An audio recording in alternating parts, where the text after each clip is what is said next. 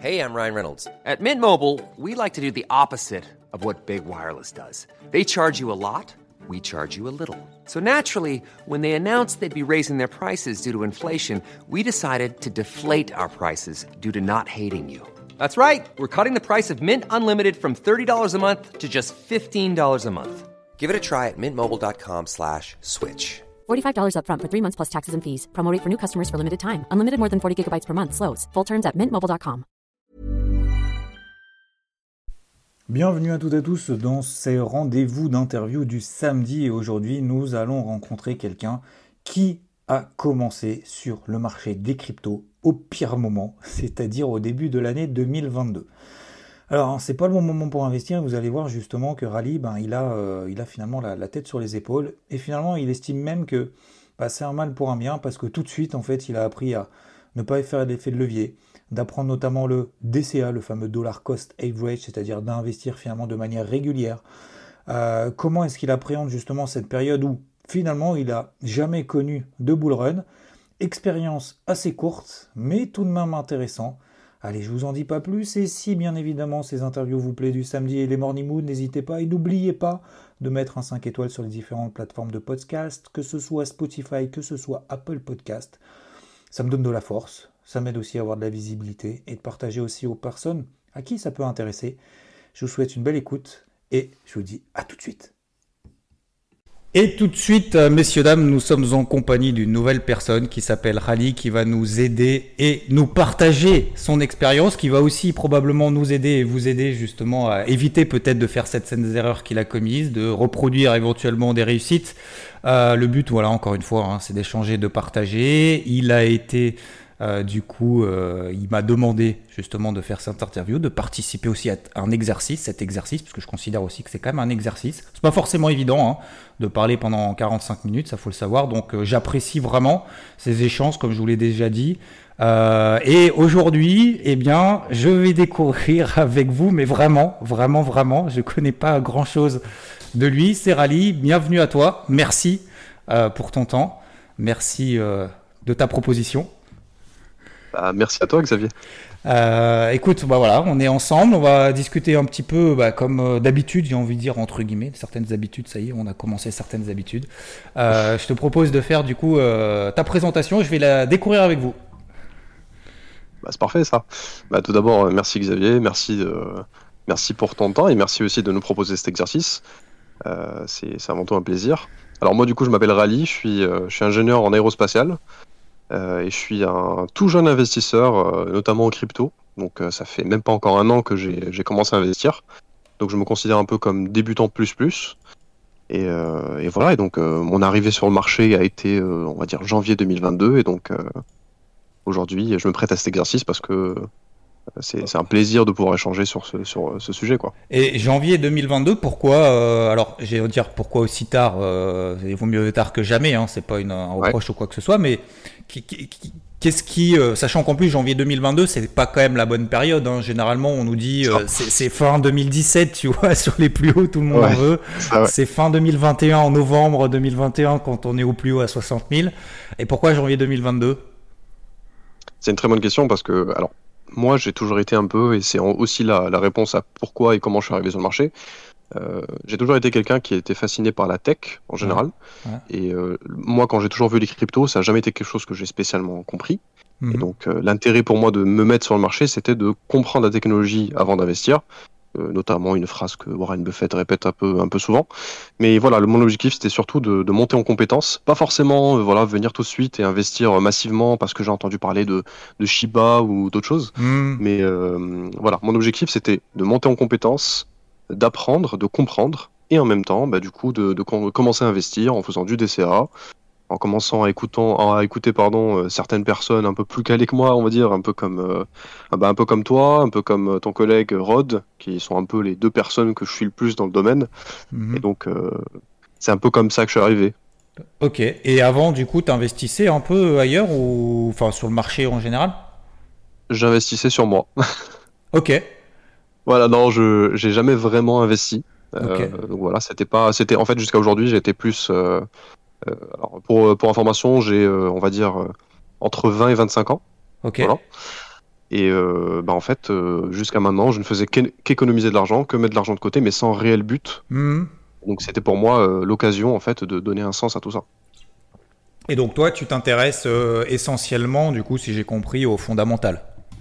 C'est ça, ouais. C'est ça. Et du coup, tu fais un peu d'analyse technique, pas forcément ? Alors, je fais un peu d'analyse technique. J'ai commencé à monter en compétences depuis quelques mois, un peu dessus. C'est pas forcément toujours évident et c'est vrai que le fondamental pour moi ça a toujours été quelque chose à laquelle je peux me rattacher. L'objectif d'une crypto, ça c'est pour moi sa raison d'exister, et donc après sa variation c'est comment le marché se comporte. Et moi ce qui m'importe c'est de comprendre déjà la technologie, de comprendre son objectif, et ensuite d'essayer de comprendre comment le marché va se constituer, comment ça va fonctionner, de faire un peu d'analyse technique. Donc moi j'ai commencé un peu à faire de l'analyse technique, notamment en suivant un peu tout ce qui va être CryptoMatrix essentiellement, hein, qui fait beaucoup d'analyse technique et qui explique un peu ses plans. Mm-hmm. Voilà, moi ça a été un peu rentré dans ça, et en essayant de tracer un peu les différentes courbes, que ce soit les moyennes mobiles, que ce soit Fibonacci, que ça soit, enfin voilà, c'était un peu... Et justement, dans tes débuts, quand tu as commencé, du coup, tu as commencé par quoi ? Parce que tu es rentré sur le Bitcoin, tu as fait all-in, pas all-in, tu as décomposé, pourquoi tu as décomposé ? Alors, c'est une bonne question. Je me permets de revenir en avant, juste un peu en avant. Ouais. En fait, j'ai déjà investi un peu en assurance vie, mais juste avant littéralement la crypto. Okay. Voilà, c'était mon premier gros investissement. Voilà, c'est chez Yomoni, hein, pas besoin de cacher, mais voilà, c'est le premier investissement de 1 000 euros pour un étudiant, c'est assez, c'est pas mal, hein, dès le départ.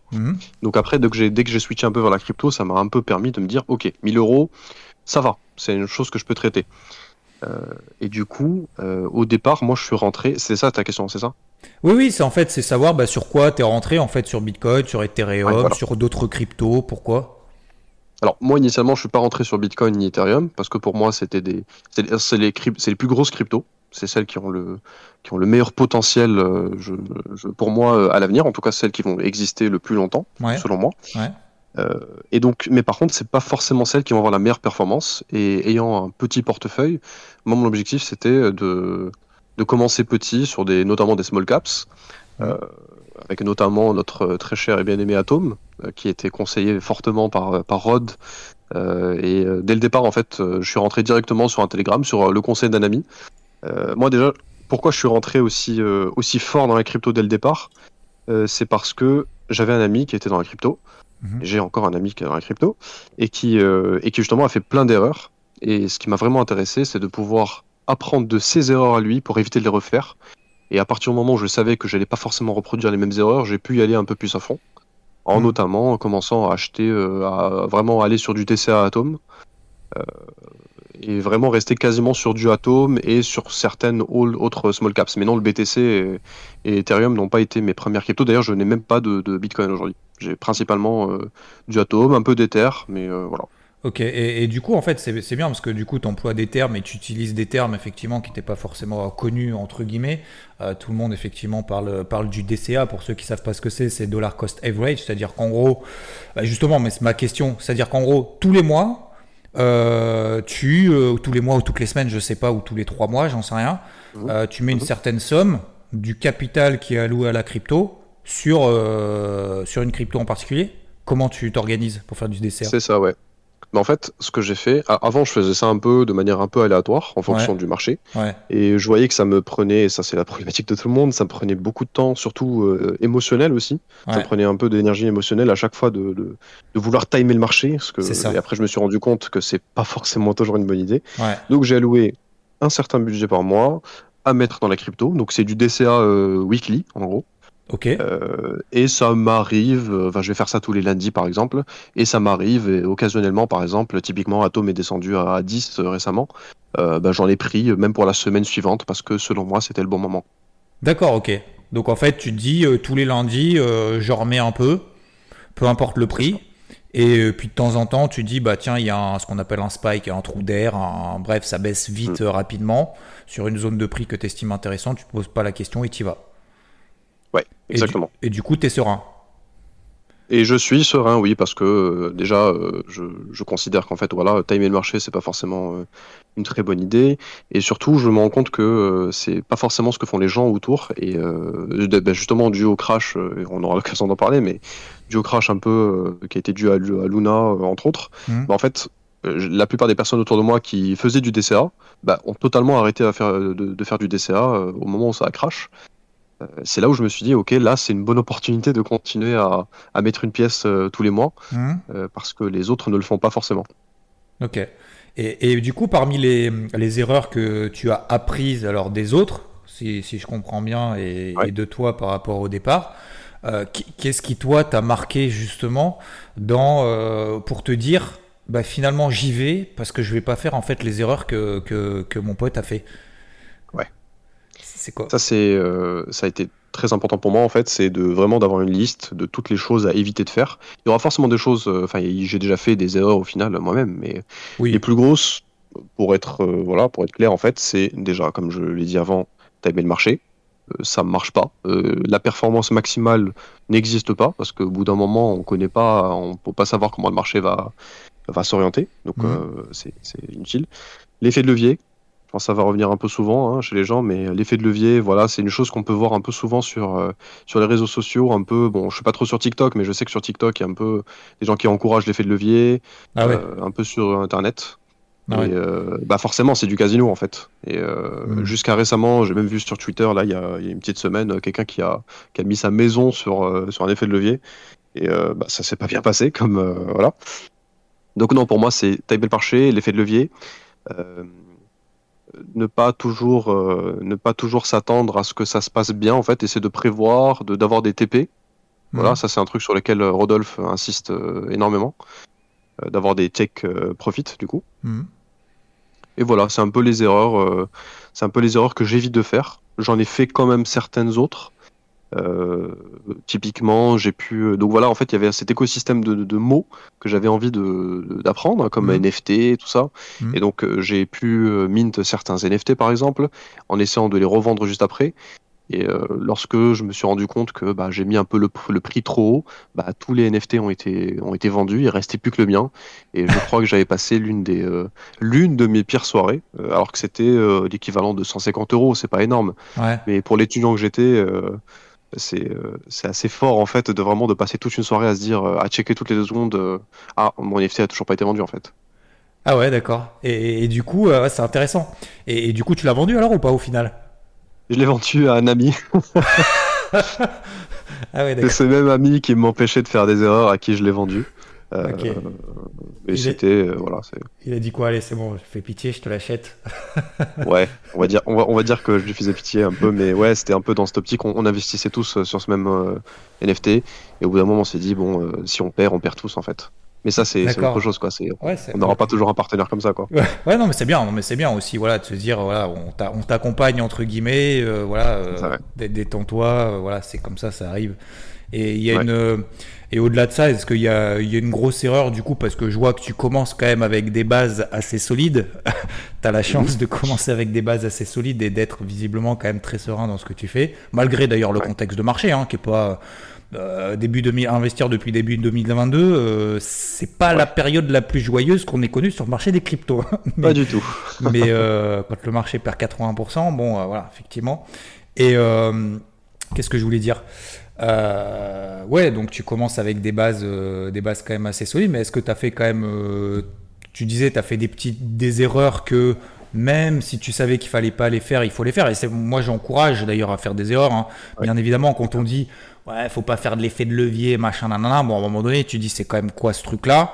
Donc tu vas le faire. Tu sais que tu vas te brûler les ailes. Bon, sauf si tu as la chance du débutant 1 fois, 2 fois. Bon, la 3e, tu vas te faire démonter. Mais faut les faire quand même parce qu'au moins on comprend et surtout on se dit ok, bon, on m'avait dit cette connerie, c'est bon, je l'ai faite. C'est comme les enfants entre guillemets, on dit. Ils font tout ce que tu dis qu'il faut pas faire, ils le font à un moment donné parce qu'il faut tester et puis c'est important aussi de le faire. Donc voilà, vas-y. Tu se brûler en fait. Oui, faut y aller mollo. Mais est-ce qu'il y a quand même une erreur du coup qui te revient qu'on t'avait dit oui attention, mais tu l'as quand même faite et du coup tu t'es dit bon effectivement c'est une erreur. Vendre un NFT trop haut. Voilà. Ouais. Donc mettre un prix un peu trop élevé parce qu'on pense que que celui-là, enfin que ce NFT va être incroyable, voilà. L'effet de levier, forcément. Moi, j'ai bien voulu essayer à un moment sur Luna, d'ailleurs. D'accord. Ah oui. Sur Luna, donc voilà, je fais partie des deux petits gigolos qui ont parié, qui ont parié à la hausse. Et ah ouais, t'es encore deux. Trop marché. Deux, attends, pas deux, hein. Donc en fait, non, t'inquiète, vous êtes pas deux. Mais je veux dire, c'est pendant que ça crachait, du coup, t'as mis de l'effet de levier pour essayer de choper le point bas. C'est ça, je me suis dit, il y aurait des chances qu'en fait, à un moment, ça finira par remonter. Ouais. Après, ça par contre, mais la psychologie, en fait, c'est de se dire, je vais mettre 200 € dessus, ok, je vais mettre 200 € et c'est tout. Je sais que je vais peut-être pas les revoir, et je vais peut-être pas les revoir, mais au moins, je vais tenter, on sait jamais. Et encore une fois, c'est du casino, je le savais, et j'ai perdu, et je me suis dit, bah écoute, voilà, ça m'apprendra, au moins je sais ce que ça fait de se faire liquider, de recevoir le petit mail de Binance. Ah purée, ah ouais, bah comme quoi. Bon, au moins déjà, t'as pas tout mis, c'est déjà bien, oui, bien mais sûr, voilà, c'est bien évidemment. Ok. Bah, c'est un mélange entre deux choses en fait, si je peux me permettre, en fait. Moi, j'ai une personnalité de base qui fait que je suis quelqu'un d'assez prudent en fait dans tout ce que je fais. Et ça tombe bien parce que le moment où je me suis lancé dans la crypto, c'est le moment où j'ai commencé à faire du parachutisme. Et en fait, trop souvent, enfin dans mes premiers sauts en fait, donc parachutisme tout seul. Dans mes premiers sauts, j'étais celui qui avait le plus peur dans l'avion. Je n'osais pas sauter, je n'osais vraiment pas quitter cette porte. Ouais. Et ça me foutait une pression de malade. Et au bout d'un moment, j'ai compris, au bout de une dizaine de sauts, qu'en fait, au bout d'un moment, lorsqu'on a décidé de le faire, bah, je vais sortir et on verra ensuite ce qui va se passer. Ah ouais. Et ça a bien marché parce qu'ensuite j'ai commencé à me dire si je veux timer le marché, si je veux mettre l'effet de levier, ben je vais le faire, mais je vais pas regretter après parce que j'ai décidé de le faire. Et voilà, c'est de l'argent que je vais peut-être pas revoir. Mmh. Ouais, c'est important. T'as pris ta responsabilité, quoi. C'est voilà. C'est ça, ouais. Ok. Et du coup, ouais, donc parachutisme, c'est marrant, ouais, le parallèle effectivement à te dire, j'ai un peu la pression et tout, puis finalement j'y vais, je saute dans le grand bain et c'est ça. Pour la petite histoire, moi j'en ai jamais fait de parachute parce que je crois que je l'ai jamais raconté. Je fais une petite parenthèse, mais il faudra que tu m'apprennes à un moment donné, que tu m'amènes dans un avion parce qu'en fait je l'ai fait une fois pour l'anniversaire d'un pote. On s'est dit allez, on va te faire on va t'offrir un saut en parachute machin. On s'est dit mais attends, quitte à lui offrir autant aller avec lui. Ouais allez banco, on y va. Et puis on était 4-5 et donc on attend parachute machin pendant 4-5 heures. Et on était les derniers à passer, c'était super long, du coup le stress qui monte, machin, tu sais au début ils t'apprennent, ils te disent alors les bras faut faire comme ça, nanana, et au bout de 5 heures j'avais tout oublié, on rentre dans l'avion, une espèce de petit coucou et tout, machin, et puis à un moment donné le mec, tu sais, en montant dans l'avion, il tape sur le compteur comme ça en disant tac tac, et t'as l'autre, le moniteur qui dit mais qu'est-ce qui se passe là? Et l'autre il dit, je sais pas, il dit un truc, j'ai pas trop compris, en disant ouais j'arrive plus à monter, machin. Et j'ai l'impression que l'autre, tu vois, il lui pose la question, mais le moteur, il est en train de chauffer. Ouais, le moteur, il est en train de chauffer, j'arrive plus à monter, machin. Là, je me dis, putain, il y a une couille, quoi. Et là, le gars, en fait, ce qui se passe, j'étais tellement stressé que j'étais persuadé de pas sauter. Et finalement, en fait, on n'a pas sauté. L'avion, il est redescendu parce qu'il a dit, en fait, il y a un problème de moteur. Donc là, je te dis pas oh, vous inquiétez pas, c'est bon, on va pouvoir atterrir. Le mec, il pose la question au pilote, tu sais, en disant, tu vas pouvoir atterrir quand même? Ouais, je pense que je vais y arriver sur la piste, tu vois. Putain. Oh là là, le truc. Ce stress. Ah, le truc de. Ah, puis c'était pas grand, hein, je te jure, j'avais le dos en fait sur le, je sais pas, sur les boutons du je sais pas comment on appelle ça, le tableau de bord là. J'avais le dos, tu sais, derrière assis, machin. Le mec il dit, ah vas-y, avance-toi, t'es en train d'appuyer sur les boutons et tout. Oh là là, et puis finalement on est descendu, j'ai enlevé le truc là, le parachute, j'ai fait ah, c'est bon, allez, je rentre chez moi. Ah non mais allez. C'est bon, on va réparer le moteur, on redécolle. Le mec il fait non, répare ton avion, c'est bon, je reviens. Et finalement je l'ai jamais fait, ça m'a coûté, je sais plus combien ça coûte cher en plus, hein, 300 non c'est plus... c'est dans les 300 balles. Ouais 300 balles, puis finalement j'ai jamais sauté. Bon bref, parenthèse fermée. Mais ouais effectivement, alors... Le seul truc que je sais de toi, c'est donc tu m'as parlé effectivement donc ingénieur. Est-ce que le fait justement d'être ingénieur, ça te donne un petit peu plus de pragmatisme et de comme tu dis en fait quelqu'un assez d'organisé, de savoir ce que tu fais. Est-ce que un tu peu, fais... oui. Ouais. Je pense, en fait, le côté ingénieur, ça donne un peu le côté rigueur. Donc, lorsqu'on investit, en effet, on va aller un peu analyser les courbes, faire attention aux différents paliers, etc. Mais il y a aussi ce côté, au bout d'un moment, il faut faire un prototype et il faut tester, en fait. Et il y a qu'en testant que ça va marcher. Donc oui, j'ai déjà essayé de faire du trading daily sur certaines cryptos. Et des fois ça marche et des fois ça marche pas, mais au moins je comprends un peu plus les mécanismes, notamment par exemple juste en revenant en arrière. Je sais pas si forcément il y a beaucoup de gens qui font ça, mais en prenant TradingView, en revenant en arrière, et je vais cacher une partie, la partie de droite de l'écran, analyser les courbes et prédire ce qui va se passer et de voir si j'ai juste ou pas. Ah ouais, ah c'est marrant. Ok, donc tu te fais en fait des sortes de backtests quoi. Voilà, c'est ça, ouais. Et donc tu disais aussi que tu étais un ancien grand joueur de jeux vidéo. Ouais. De quoi ? J'étais sur Call of Duty, moi. Ok. Je le suis encore, d'ailleurs. Ah d'accord, ok. Et des compètes un peu et tout. Un petit peu, ouais. Donc en fait, ça c'est... Bah, ça apprend plusieurs choses. Ça apprend à se poser, les bonnes questions, mais surtout, au bout d'un moment, il faut intervenir quand l'action est là. Bah, il faut y aller en fait. Faut pas trop se poser 1000 questions et de toute façon, la prise de risque, elle est là, quoi. Ouais, donc j'ai l'impression en fait que tu te poses, enfin comment dire, je peux pas dire que tu réfléchis pas trop, mais sans que ce soit péjoratif, au contraire. Ouais. C'est-à-dire qu'en fait, quand t'as décidé un truc, en fait, tu dis bah voilà, je mets effet de levier en fait sur Luna. Je prends ma décision, j'y vais, j'ai choisi, je sais pourquoi, je sais le risque, je sais le gain.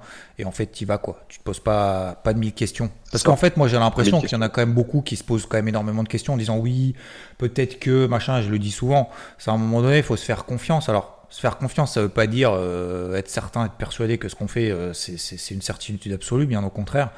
Mais des fois, on est peut-être un peu trop petit bras. Par rapport à ce qu'on pense, on pense juste et comme tu disais, bah, y a beaucoup de bruit sur les réseaux sociaux aussi, alors soit avec l'effet de levier, soit sur des positions, sur un avis de marché. Moi j'en vois même encore là, il y a 5 minutes avant qu'on regarde, j'ai scrollé 3 trucs et en fait sur les 3 trucs, t'as un gars qui dit ah ouais, de toute façon le support sur Bitcoin et l'Ethereum, c'est sûr qu'il va péter quoi. Et pourtant des gens assez connus, tu vois. Mais en fait, si ça t'apporte rien justement dans la constructivité de ce truc-là en disant je m'approprie l'information et j'en fais quelque chose d'utile, en fait ça sert à rien, c'est que du bruit. Quoi. Et donc les jeux vidéo en fait ça t'apporte un peu de comment dire, cette notion en fait de prise de risque. Quoi. C'est ça. C'est un peu j'ai cité Call of Duty, mais plus jeune ça a été forcément le grand Minecraft aussi qui j'ai déjà joué sur certains serveurs. Je sais pas si t'es trop Minecraft, mais non, moi je suis à fond Counter Strike quoi. Bah ouais, il y a cette petite notion d'économie, je pense. Je connais pas trop, mais il y a cette notion de, il y a un moment, il y a des rounds où il faut faire des économies pour plus tard. Ouais. Voilà quoi. Donc ça, c'était un peu la même notion. C'était voilà, je vais mettre un peu d'argent de côté, et au bout d'un moment, il faut décider de quoi faire de cet argent sans non plus trop tout dépenser. Et il faut être un minimum smart dessus, mais pas trop en essayant de timer ou bien de rien faire au final, parce que au bout d'un moment il faut y aller et pour réussir il faut essayer en fait. Et vu que t'es vachement macro et tout, est-ce que t'as une façon de, alors tu parlais d'Atom, mais il y en a d'autres, mais est-ce que t'as une façon du coup d'analyser ces cryptos? Est-ce que t'as une méthode entre guillemets? Est-ce que t'as une façon de faire, de dire bah moi cette crypto elle est mieux que celle-là pour telle et telle raison, et après tu regardes comme tu disais un peu l'analyse technique pour essayer de déterminer quels sont les niveaux clés et si je fais du DCA ou pas? Est-ce que tu as une façon en fait d'identifier des bonnes cryptos entre guillemets par rapport à d'autres? J'essaie de voir un peu le volume. Okay. Alors déjà je vais faire un peu d'analyse technique, en fait je vais d'abord faire d'analyse technique avant de commencer à voir l'avis des autres, parce que je sais que si jamais je regarde l'avis des autres, je vais être 100% influencé. Ouais. Donc j'aime bien vraiment avoir tendance à regarder faire de l'analyse technique, essayer de tracer des petites courbes, voir les moyennes mobiles, voir le volume, et ensuite venir voir soit ton morning mood, soit voir un peu ce que Rodolphe propose sur ses TP, sur comment il pense que le marché va s'orienter. Okay. Et ensuite voir un peu ailleurs. Alors je préfère vraiment pas trop diversifier, mais je sais que par exemple même vous n'avez pas forcément la science infuse. Je sais que vous aussi vous trompez, vous aussi vous avez votre prise de risque, mais au bout d'un moment il faut accepter une certaine part de prise de risque. Et j'essaie de pas trop diversifier mes trucs. Par contre sur les projets, je vais me lancer sur un projet X, je vais essayer de voir un peu tout ce qui se dit sur internet. Mais si on fait attention à tout ce qui est dit, je vais pas forcément me lancer. Donc c'est pour ça que je préfère me rester sur 2-3 personnes, donc comme j'ai dit un peu CryptoMatrix, toi et Rod. C'est déjà pas mal. Non, mais ça, c'est important ce que tu dis, notamment cette notion de diversification, parce qu'on dit souvent, ouais, il faut se diversifier, machin. Alors sur les cryptos, il y a ça, et en fait, t'investis sur plein de trucs. Et en fait, sur les plein de trucs, bah, t'en as une qui monte, bah, sauf qu'en fait, les autres bougent pas. Donc celle qui monte, bah, t'es content, les autres bougent pas, et au final, bah, combien tu gagnes? Bah, tu divises en fait par le nombre de parts, entre guillemets, l'exposition finalement que tu as divisé partout. Bah, finalement, tu n'en prends qu'une partie. Alors que finalement, si tu avais peut-être moins diversifié, tu te fais aussi plus confiance. Donc tu dis, je vais en prendre 3-4. Si ce n'est pas indiscret, tu en as à peu près combien dans le radar de crypto, toi? Combien j'en ai? Je pense que je vais dire, bon, principalement, il y en a 3. Okay. Mais sinon, j'essaie de mettre un peu des petites pépites, on va dire, un peu sur quelques autres, okay, principalement. Voilà. C'est un peu, moi, je suis un peu, on va dire, Atom. Il y a EGLD aussi qui est pas mal. L'ETH, j'en mets un petit peu, dans le doute, pour avoir un peu de sécurité. Okay. Et sinon, voilà, ça va être mes principales cryptos, ça va être ceux-là, ouais. Ok. Et en fait, toi, tu as une journée type, une semaine type. Alors, tu disais lundi, donc visiblement, c'est un peu le lundi. Que tu concentres sur les cryptos, si je me trompe pas. Et du coup, est-ce que tu as une journée type, une semaine type? Comment... Alors, tu en as déjà parlé, tu regardes un peu l'analyse technique, etc. Mais est-ce que tu as une routine, en fait, particulière que tu t'imposes? Ouais, je m'impose une petite routine. Alors, depuis un petit moment, alors, enfin, c'est peut-être bête, hein, mais là, on rentre vraiment sur du personnel, mais en fait, j'avais tendance à me réveiller vraiment quasiment, même pas une demi-heure avant de sortir pour le travail.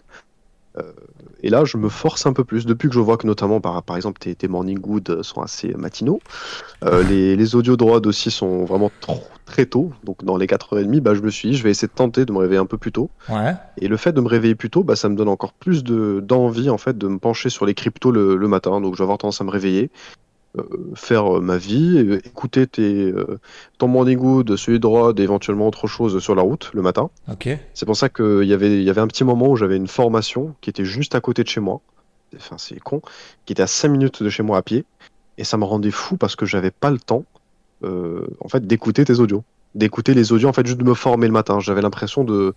C'est bête, mais quand on est à la maison le week-end, en fait on n'écoute pas finalement les podcasts. Bah non. C'est souvent sur la route où c'est très agréable. Ouais.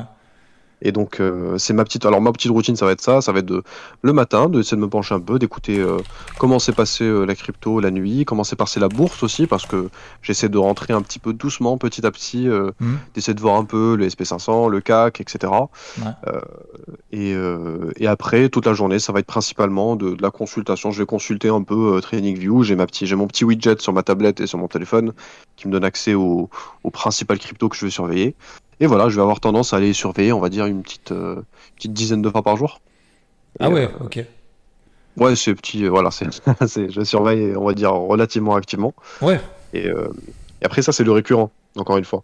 Dès que on va tomber sur... Donc, en fait, j'ai un groupe avec 3 amis, du coup. Et en fait, on va avoir tendance à, dès qu'on va trouver un projet en crypto particulier, en discuter entre nous, proposer l'idée, et ensuite on se lance dessus à 3, on investigue un peu. Ça va être ça. Ah, c'est vu qu'il y a pas mal de projets. Ouais, c'est un peu intéressant parce que ça nous empêche de faire des choix tout seul. Des fois, on a besoin d'être réconforté quand même dans nos choix. Ou inversement, peut-être. Non. Comment ça ? Non, en disant ouais, ton truc, c'est de la merde, non ? Ouais. C'est vrai qu'on a rarement dit ça quand même, mais c'est déjà arrivé, ouais, c'est déjà arrivé. L'avantage, c'est qu'on est des gens qui se disent les choses en face. Ouais. Et je trouve que c'est bien d'avoir des partenaires crypto un peu, de se dire les choses en face. Ouais, c'est quand même important, ouais. Et par exemple, de passer par Ethereum alors que le réseau est totalement congestionné, des choses comme ça, ouais, ça c'est... Ouais, ça, au moins, ça, comme tu dis, ça t'évite les erreurs, mais après aussi, ça te permet d'échanger des idées. Et comme tu dis, vaut mieux se dire les choses. Et ce qui est bien en fait dans cette initiative aussi, ce que je trouve, bravo à vous aussi, parce qu'il y a notamment Ayoub qui est passé ici, je crois, c'est ça? Vous êtes dans le même groupe. Ouais, c'est ça, ouais. Et je sais plus ce que je voulais dire du coup. Et oui, ce qui est intéressant en plus là-dedans, le but c'est pas d'être meilleur que l'autre, quoi. C'est de se dire, voilà, on s'entraide, on investit. Vous investissez forcément dans les mêmes trucs ou pas forcément dans... Après, chacun fait sa vie en fait. Alors, ouais, en fait, globalement, on investit sur les mêmes choses parce qu'on est un minimum convaincu des mêmes choses, mais des fois, on va un peu se diversifier chacun de son côté. Ouais, bien sûr. Ok, top. Et Et du coup, tu fais que des CA, tu fais de l'intraday, tu fais du swing. Alors, j'ai fait un peu d'intraday, mais j'ai estimé qu'en fait, ça me prenait trop de temps par rapport à ce que je gagnais, parce qu'en fait, mon portefeuille n'est pas encore. J'estime que mon portefeuille n'est pas encore assez important pour pouvoir faire de l'intraday et que ça soit intéressant. Mm-hmm. J'ai essayé sur Atom là récemment, il naviguait entre 11 et 13 à peu près. Ouais. Et genre voilà, vraiment, il y avait un rythme où tous les matins il était à 11 et le soir il était vers 13. Donc au bout d'un moment, je me suis dit, bah, je vais en profiter quand même. C'est assez faible, hein. Mmh. Je sais que toi, tu vas faire l'intraday, mais sur des plus petites variations. Mais par contre, tu vas mettre un capital plus important dessus. Mmh. Mais voilà, j'en ai une bonne expérience. Hein. J'ai pas voilà, genre, je suis pas du tout contre, mais pour l'instant, j'estime que c'est pas. J'ai pas l'impression que c'est assez avec de faibles sommes. Ouais, c'est intéressant ce que tu dis en fait. C'est le temps passé finalement par rapport à ce que ça te rapporte de passer finalement plus de temps à analyser tes trucs, à analyser les projets et tout. T'as beaucoup plus à gagner finalement, notamment en faisant du DCA, en analysant tes projets sur du long terme, que d'essayer effectivement d'attraper. Même tu sais, après le capital en fait, ça dépend combien t'en mets aussi entre guillemets. C'est-à-dire que faire de l'intraday toute la journée, même si t'as 1 million d'euros ou 1 milliard. Finalement, est-ce que c'est ça ? Est-ce que le temps, énergie consacrée, volonté aussi d'avoir raison sur le marché ? Parce qu'en intraday, là, il faut le timer le marché. Hein, tu fais pas du DCA en intraday. Hein. Donc là, il faut le timer de ouf. Le timer, machin, etc. Finalement, est-ce que c'est vraiment rentable ? Même sur des grosses sommes, encore une fois. Hein, que finalement, te dire, ok, là, je suis sur une grosse zone. Bam, Atom, je sais qu'à $10, c'est un gros niveau, ça va tenir, enfin ça va tenir, j'en sais rien, mais ça doit tenir, ou en tout cas il va se passer quelque chose. Bah voilà, je mets un ticket là-dessus, comme tu dis, on monte à 13, j'allège une partie, etc.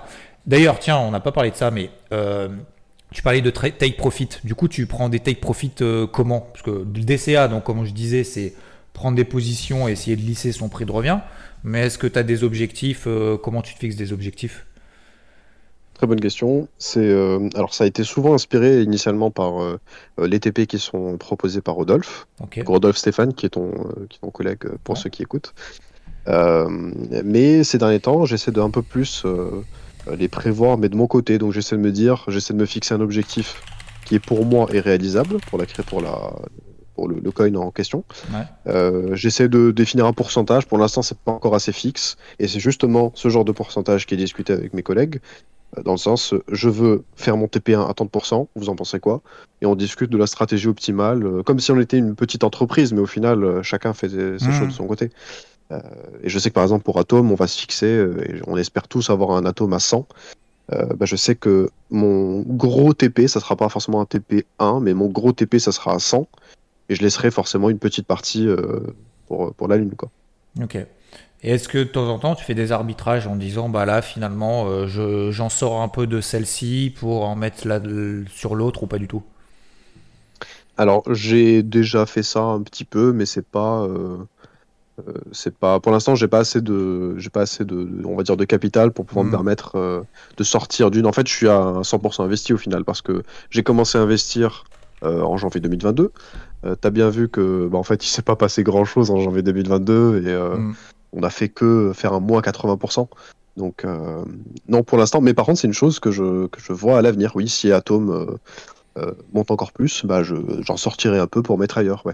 Mais d'accord. Pour quelqu'un qui a aussi peu de fonds et qui est déjà à 100% investi, et surtout sortir à perte, ça aussi c'est un truc qui est intéressant parce que sortir à perte, au début, ça m'a vraiment fait mal. Je me disais, je vais pas faire ça quand même. Ça m'est arrivé sur l'ICO de Galeon, si ça te parle. Mm-hmm. Voilà, on était en perte, quoi. On était clairement en perte, et au bout d'un moment, je me suis dit, je vais pas attendre jusqu'à que ça se crache. Il faut bien que je le sorte à un moment, et j'ai assumé. Je me suis dit, bah écoute, c'est une perte comme une autre, et je vais l'utiliser par contre pour faire autre chose. Et ça a été bénéfique ? Alors, ça a été bénéfique. On verra ça dans les prochains mois, dans les prochaines années, mais en tout cas, l'utiliser pour investir ailleurs, ça m'a convenu, ouais. Ouais, c'est important aussi là. Encore une fois, ce que tu dis, c'est que en fait, prendre une perte. Ça ne veut pas dire juste je perds de l'argent en fait, ça veut dire que j'utilise mon cash pour aller sur quelque chose de plus intéressant. Parce qu'en fait, c'est aussi l'humilité de se dire bah en fait je me suis trompé, bon bah voilà, ça marche pas, ça arrive, hein, c'est la vie, hein. Il y a que celui qui fait rien à qui il va pas lui arriver des choses qui échouent, hein. Sinon ça se saurait, sinon ce serait trop facile et pas drôle. Mais ce qui est intéressant, c'est plus d'avoir cette notion de se dire ok, je récupère mon cash pour quelque chose de plus intéressant plutôt que de rester sur un truc où j'y crois plus en fait. C'est un peu ça quoi. Ouais, c'est ça. C'est vraiment le fait de se dire il y a un moment où je me suis trompé. Il faut admettre qu'on s'est trompé et pas se dire mais non, t'inquiète, ça va remonter parce que y en a certains qui se sont dit ça sur Luna et voilà. Tiens, d'ailleurs, question piège. Ouais. Atom, à quel moment t'estimes que tu t'es trompé ? Jamais. C'est une crypto qui représente l'avenir. Ouais, non, franchement, c'est... Non, Atom, je suis rentré vers 32, quoi. Et j'estimais vraiment que ça allait partir vers 100, mais en allant de 32 à 100, et pas 32, 10, 100, tu vois. Mais une fois que ça a chuté, c'était trop tard pour vendre. Je me suis dit, je suis trop in dedans, là, j'y crois. Mm. Et sortir, ça serait... Pour l'instant, je considère clairement pas que je me suis... Surtout parce que je vois plein d'autres investisseurs aussi être tellement investis. Je sais que Rod a, je sais même pas combien d'atomes... voir d'autres gens aussi investis sur Atom, voir les courbes, croire au projet, pour moi, c'est essentiel. Et à partir du moment où vraiment on commence à avoir des doutes, c'est là où il faut se poser la question de est-ce que je sors ou pas, quoi. Ok. Donc là, en fait, tu as plus un stop, si j'ai compris, en fait, une invalidation... pas mental, mais peut-être fondamental que technique, quoi. Ouais, mon invalidation, pardon, elle est plutôt vraiment, plutôt sur le projet que sur la technique. Parce que pour l'instant, oui, je commence à essayer de déposer un peu tout ce qui est stop loss, d'essayer de voir un peu les niveaux d'invalidation, mais c'est pas ce qui me permet aujourd'hui d'être tranquille. Pour moi aujourd'hui, c'est je vois un peu le fondamental, je vois un peu les courbes, il faut que ça marche ensemble. Mais forcément oui, j'ai envie de monter en compétence sur le côté analyse technique pour pouvoir prévoir ces niveaux, ouais. Et donc là-dedans, s'il y avait donc par rapport à ton expérience jusqu'à présent, alors tu en as dit beaucoup quand même déjà, mais s'il y avait peut-être une chose que vraiment t'as retenu, alors que t'aies fait une erreur ou pas avec, mais peu importe, mais vraiment quelque chose que tu ne dérogeras jamais sur le marché, quelqu'un qui se lance ou quelqu'un qui se pose des questions ou quelqu'un qui se dit putain machin, si t'avais un truc à dire et un seul truc à dire ou à faire ou à ne pas faire pour quelqu'un qui arrive sur le marché, ce serait quoi ? Je pense... ça serait déjà définir sa stratégie. C'est quoi sa stratégie court terme, long terme, qu'est-ce qu'il souhaite faire, et surtout définir un budget qui est un budget concret qui ne va pas lui servir dans la vie de tous les jours, parce qu'il faut vraiment estimer que ce qu'on met dans la crypto globalement, c'est de l'argent qu'on peut vraiment perdre et qu'on va perdre dans un certain... Voilà. Mais... Il faut définir ce petit budget et ensuite se poser les bonnes questions de je vais le mettre sur quoi, je vais faire quoi avec, et pas mettre tout son argent dessus, parce que ça c'est encore une fois une erreur qui est souvent faite. Et à partir du moment où on a défini sa prise de risque, on peut y aller. Je pense vraiment l'exemple du parachute, c'est quelque chose qui permet vraiment de comprendre la notion de au bout d'un moment, j'ai pris ma décision, je suis pas sûr à 100% de ce qui va se passer, mais par contre je connais ma prise de risque. Et donc, je vais sortir, je vais me lancer. Ouais. Ouais, c'est marrant ton image, parce qu'effectivement, tu parles beaucoup justement de cette notion de risque en disant, bon, bah, voilà, moi, ce risque-là, je l'ai pris. Alors, c'est vrai que, bon, malheureusement, c'est vrai que tu n'as pas connu les grosses périodes de bull run. J'en suis désolé. Ça viendra bientôt. Bientôt. Pas encore. Ouais, j'espère. pas encore, mais bientôt. Ça va arriver. Oui, mais du coup, c'est vrai que t'es plus dans cette notion de risque, et en fait finalement bon, c'est peut-être pas plus mal de commencer maintenant. Alors je sais pas si c'est bien ou mal, j'en sais rien, mais je suis pas là pour juger, mais, ouais. Mais finalement t'es vrai plus dans cette notion de gestion du risque que de te poser les questions, je suis sorti trop tôt, bon ça c'est normal étant donné le marché quoi, mais ou trop tard ou machin etc. donc voilà, mais c'est c'est intéressant de te dire effectivement bon voilà, je suis dans cette notion de risque. J'ai cette stratégie. Ma stratégie, c'est de rentrer dans l'avion, c'est de mettre un parachute qui marche, de savoir à peu près qu'il faut écarter les bras, si je me souviens bien d'ailleurs, même si j'ai pas sauté. C'est ça. Il faut écarter les bras et mettre les jambes en l'air et mettre le ventre en avant, lever bien la tête, je crois, bien lever la tête. C'est ça, exact. Ah voilà, c'est bon, t'es prêt. Bah, la prochaine fois, je t'emmènerai avec plaisir. Et du coup, tu sautes tout seul, ouais. Ouais, maintenant, oui. Bah, j'ai passé ma formation et après, maintenant, je m'envole tout seul, ouais. Ok. Et du coup, ça te fait toujours une sensation de ouf quand tu sautes, ouais. Ouais, de plus en plus. Au début, moi, c'était plus de la peur. Encore une fois, quand on se lance dans l'inconnu, c'est la même chose pour la crypto. Au début, je mettais 10 euros, j'étais en mode, mais attends, mes deux kebabs, ils vont où, là, en fait, tu vois, enfin, c'est... Ouais. Et du coup, ensuite, au fur et à mesure, oui, je commence à un peu plus prendre plaisir, un peu plus à comprendre mon environnement, que ça soit en parachute ou que ça soit en crypto.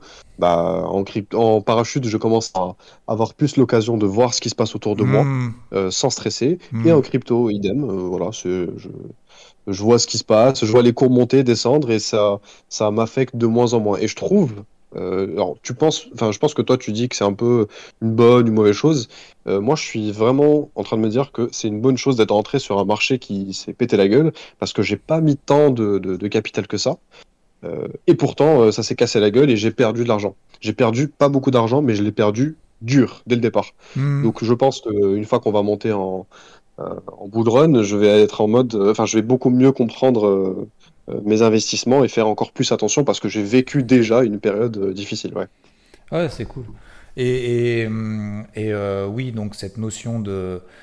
C'est intéressant de se dire effectivement t'es moins focalisé en fait sur toi. C'est que tu dis, c'est comme marché en fait. T'es moins focalisé sur juste ta petite crypto, ton petit mouvement 15 minutes, ton petit mouvement horaire et en fait tu fais finalement avec les aimants qu'il y a autour. Et en fait, tu dis, t'as plus une approche peut-être à 360 et un petit peu plus cool finalement sur le marché des cryptos que dire faut que ça monte tout de suite maintenant quoi. C'est ça. Et comme tu dis, alors je sais pas si c'est une chance ou une malchance, mais voilà, tu me dis en tout cas tu le prends bien, tant mieux. J'ai eu la chance finalement d'avoir vécu ça et de te dire finalement j'ai mis l'argent dont j'avais pas besoin, on verra bien, ça m'intéresse quand même et je continue à être discipliné. Peut-être même d'ailleurs, tu l'as dit, peut-être même plus discipliné qu'avant parce que tu te lèves plus tôt. Et ça c'est intéressant parce qu'il y en a quand même pas beaucoup qui tiennent le rythme. Moi je le vois, alors on parlait de l'effet de levier depuis ces derniers temps et depuis que le marché finalement est quasiment au plus bas. Alors sur le Bitcoin pas tout parce qu'il y a des cryptos qui montent machin. Atom est venu de 5, on est à 11, elle est passée à par 18, donc il y a quand même des trucs qui montent sur les derniers mois. Mais mince, qu'est-ce que je voulais dire ? Oui, il y a moins de liquidation en fait, donc c'est-à-dire toutes ces notions finalement d'effet de levier à fond. Et donc, de cramage de comptes cramés, parce qu'on utilise trop l'effet levier, parce que les pertes vont beaucoup plus vite, finalement. Donc, ça déboucle des positions. Et donc, sur le marché, ça entraîne énormément de volatilité. Et en fait, on le voit sur le marché. Alors, ça bouge. Il y a toujours beaucoup de volatilité. Mais pas autant qu'avant, en fait. Avant, c'était, tu pouvais faire du x2, x3. Alors, moi, j'ai vécu 2017, mais c'était plus du x3, x10 tous les jours. Mais il y en avait pour certaines. Mais du coup, il y a moins de gens, d'investisseurs, qui sont en mode all-in, ça va exploser, ça va s'effondrer. Et en fait, ça fait le nettoyage de ceux qui ont cru rouler en Lamborghini très rapidement avec un compte à 1000 euros ou même 10 000 euros d'ailleurs et du coup il reste que les bons quoi, j'ai envie de dire. Alors bien évidemment si on reviendra en bull run il y aura encore à nouveau l'effet de levier en disant faut que je gagne plus que ce que le marché monte parce que sinon c'est pas très excitant comme tu disais. Si tu passes derrière les écrans et c'est pour gagner 10% ça m'intéresse pas, mais finalement faut le voir plus sur de long terme. Donc en fait tu le vois plus vraiment effectivement. T'as pas commencé avec l'effet de levier, donc déjà c'est bon. Je suis sur Luna, mais bon, c'était maîtrisé en fait, on va dire. T'es pas sauté quand même sans parachute, voilà. C'était quand même. C'était un parachute. C'est vraiment. Oh, putain, on a trouvé un bel exemple là. Vraiment, c'est. Non, mais t'as sauté en parachute tout seul pour la première fois avec Luna, quoi. C'est ça, c'est littéralement ça, vraiment. Mais vraiment, c'est cette notion qui est intéressante. Moi, j'ai été éduqué, j'ai grandi avec cette notion de les choses, en fait, on les a pas facilement. Donc, je sais que ça prend du travail, ça prend du temps. On peut avoir des coups de chance, hein, ça arrive. Mais c'est avec le travail qu'on obtient les choses. Voilà, on voit ça notamment, par exemple, en musculation.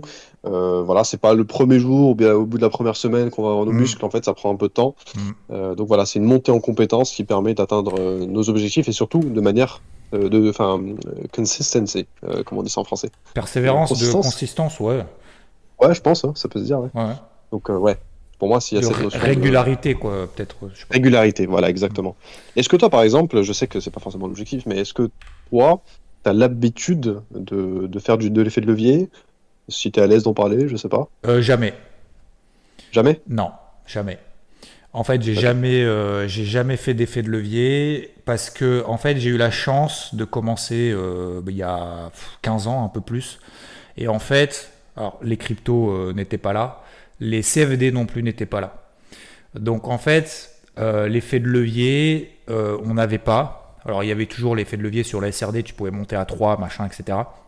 Mais en fait non, parce que je suis toujours parti du principe que si je veux gagner plus, j'ai qu'à avoir un capital plus important. Si j'ai pas le capital plus important, bah tu fais avec ce que tu as. Et l'objectif, c'est la performance en pourcentage. Alors au début, c'est facile à dire, mais au début, je ne l'ai pas fait. Hein. Au début, alors j'ai commencé sur les contrats futurs. Donc en fait, si tu veux, tu as des marges. Donc avec un compte à 30 000 euros, tu as une marge en fait suffisamment importante pour éviter d'avoir trop de positions, en fait, trop justement de l'effet de levier sur tes positions. Donc en fait, tu avais une marge c'était 5 000 euros sur le CAC, c'était 10 000 euros sur le DAX par exemple. Et en fait, je ne pouvais pas dépasser...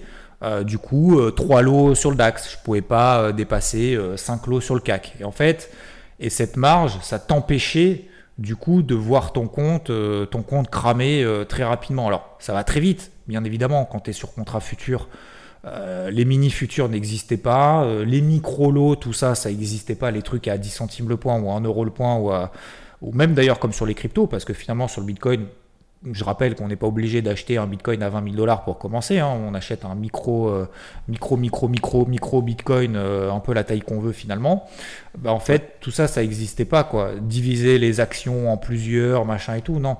Donc en fait, j'ai eu cette chance-là où il me dit, j'ai jamais eu besoin de le faire et en fait, je le ferai jamais parce que je sais que de toute façon, si tu le fais, ça veut dire que t'en veux plus. Si t'en veux plus, ça veut dire qu'il y a de l'émotivité. S'il y a de l'émotivité, t'es mort. Voilà. C'est aussi simple que ça. Donc, si ton objectif, c'est de faire du fric rapidement, ça ne marchera pas. Point barre. Le but, c'est de travailler un processus. Et au début, moi, je ne l'ai pas compris, hein, bien évidemment. Hein, comme je l'ai toujours rappelé, c'est-à-dire qu'en gros, c'était scalping. Je gagne 2000 balles dans la journée, 5000 balles. Comme tu disais, t'es étudiant, 2000, 5000 dans la journée. Mais attends, mais t'es le roi du pétrole, quoi. C'est même plus que ça, quoi. C'est un truc de ouf. Tu te dis, mais waouh, je pensais même pas à la Lambo ou quoi que ce soit. C'était pas du tout cette époque-là. Mais tu te dis, waouh, ah ouais, quand même. Bon, bah, si je peux faire 5000, je peux faire 1 million rapidement, quoi. Et en fait, t'as pas de limite. Et en fait, ton objectif, tu vois, c'est l'argent. Alors, ça m'a vite passé. Parce qu'en plus, je suis pas de nature, comme tu dis, aussi l'éducation fait aussi énormément les choses. Je suis pas du tout, en fait, d'éducation aussi comme ça, pas du tout. Mais voilà, non, effet de levier, non, alors ça, non, vaut mieux. Ce que je dis, en fait, il faut mieux. Vraiment, et je sais que c'est dur, c'est dur te dire avec un petit capital à 1000 euros comme tu disais, bah si tu gagnes à la fin du mois, tu fais un super trade et tu gagnes, allez, 100 balles, tu te dis mais je gagnais 100 balles sur le mois, mais attends mais c'est rien, je peux même pas faire un plein d'essence vu que c'est la thématique du moment, mais en fait, faut pas raisonner comme ça parce que tu dis c'est 10% d'un capital, 10% en un mois. C'est énorme, c'est monumental. Regardez la performance de cette année sur les meilleurs fonds, les plus gros fonds, machin, etc. Même sur les marchés traditionnels, on se fait des boîtes. Donc, si déjà on arrive à tenir, comme tu dis, à avoir la gestion de ce risque et derrière de viser simplement le processus, déjà, tu as fait la moitié du job. Après, l'autre moitié, il y en a beaucoup, comme tu dis, c'est aussi vachement psychologique, vachement émotif. Toi, tu ne l'es pas et ça se voit. Et bon, encore une fois, c'est vrai que c'est le marché 2022 qui implique ça. Donc, voilà, si j'ai un message à te dire, bah, continue dans cette lignée-là. Aujourd'hui, ça ne paye pas. mais ça payera un jour, c'est une certitude. Donc comme tu dis avec en anglais, la consistency, continue avec la régularité vraiment, parce que aujourd'hui, encore une fois, si ça paye pas, ça payera un jour. Et comme tu disais, bah, c'est comme la muscu par exemple, hein, la muscu. Alors il y a la muscu, mais dans la muscu, il n'y a pas que la muscu en fait, il y a l'alimentation, il y a sa vision à 360, c'est comment tu fais, faut pas faire tous les jours, faut pas non plus défoncer tes muscles, etc. Bon, j'y connais rien, hein, mais je commence à me renseigner, on va dire. Mais ouais, voilà, c'est vraiment cette vision à 360 et tout qui est intéressante justement. Ça, ouais, c'est en fait de se lancer et de quand même y réfléchir un minimum. Ouais, et puis y aller finalement sans... T'as pas plus d'objectifs que ça en fait. Le but en fait c'est d'apprendre, de comprendre et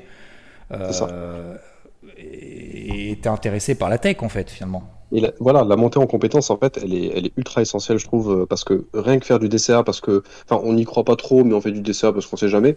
Il y a une différence entre ça et croire en la tech, croire en enfin tout ce système de crypto-monnaie, en la blockchain, et essayer de comprendre vraiment comment ça fonctionne et de monter en compétences, faire de l'analyse technique. Pour moi ça c'est un truc qui est incroyable. J'ai toujours vu l'application bourse sur l'iPhone de mes parents plus jeunes et je me suis dit c'est quoi ces conneries, et aujourd'hui de pouvoir comprendre ça c'est très satisfaisant, c'est grisant. Ouais. Et du coup c'est facile ou c'est difficile de comprendre comment t'as senti le truc quand t'as commencé?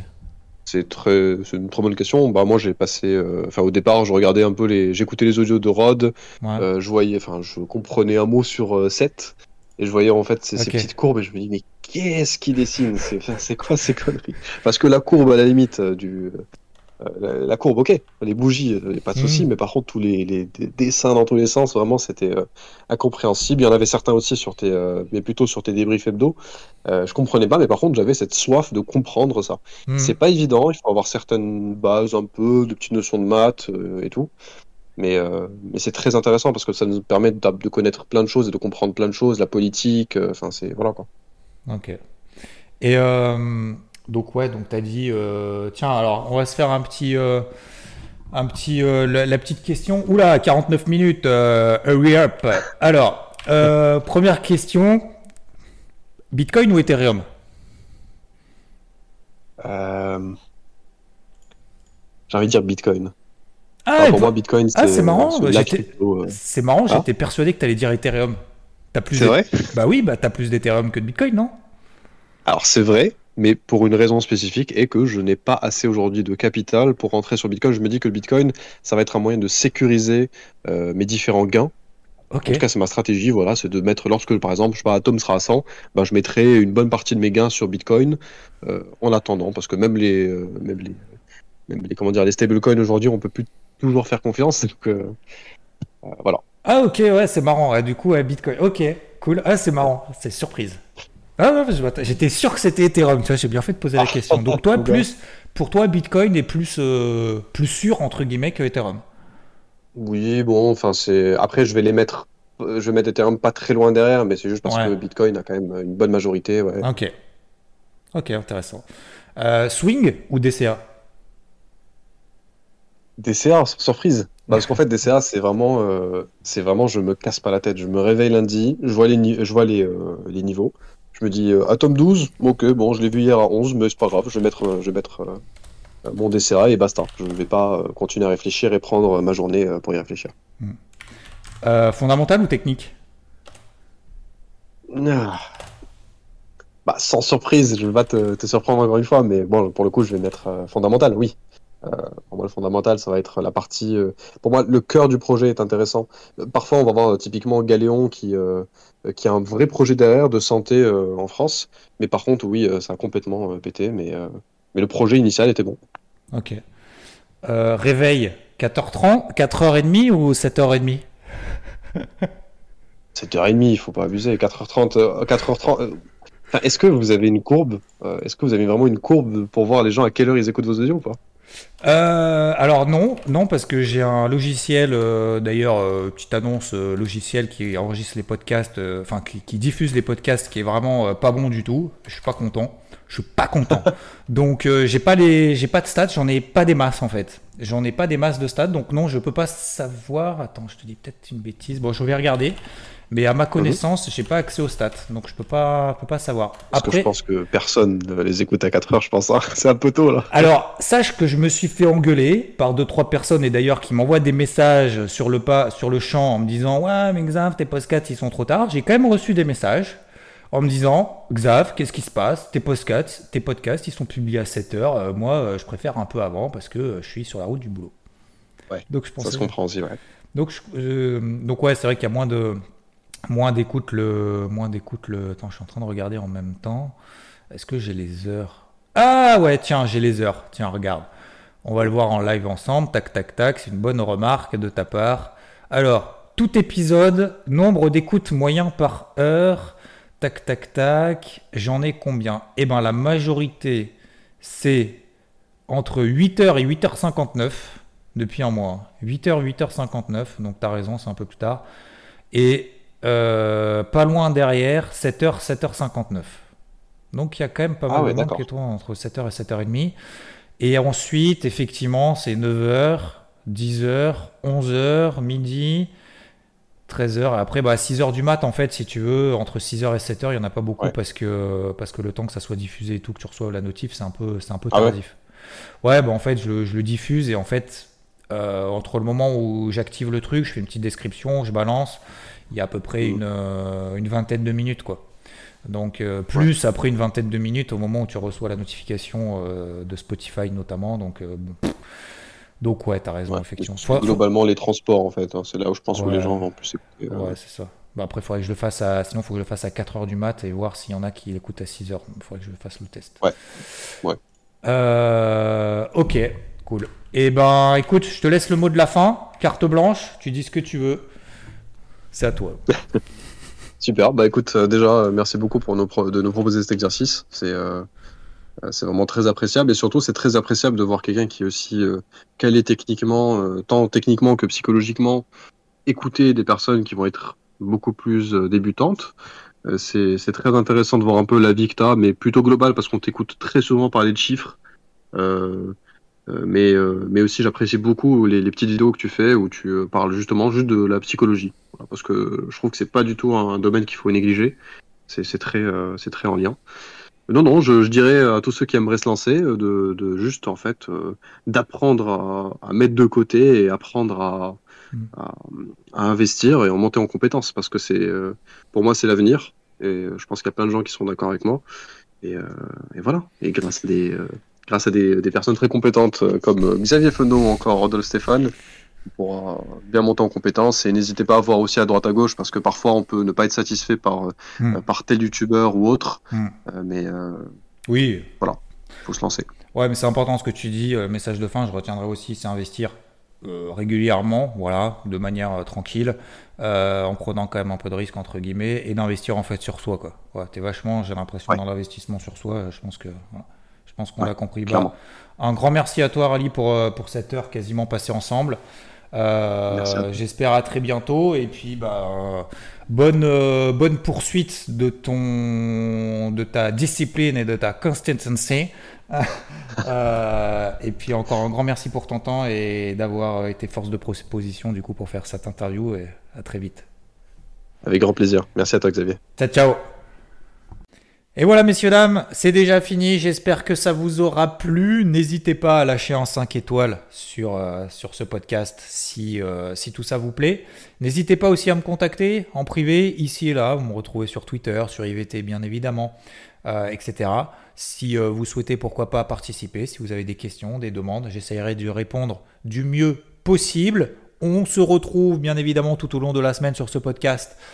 Tous les matins dans le Morning Mood. Samedi prochain pour la prochaine interview.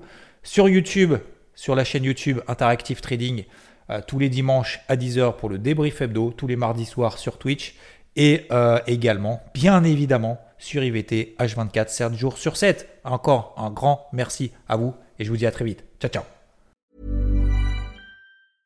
Hey, it's Paige DeSorbo from Giggly Squad. High quality fashion without the price tag. Say hello to Quince. I'm snagging high-end essentials like cozy cashmere sweaters, sleek leather jackets, fine jewelry, and so much more. With Quince being 50 to 80% less than similar brands. And they partner with factories that prioritize safe, ethical, and responsible manufacturing. I love that. Luxury quality within reach. Go to quince.com/style to get free shipping and 365-day returns on your next order. Quince.com/style.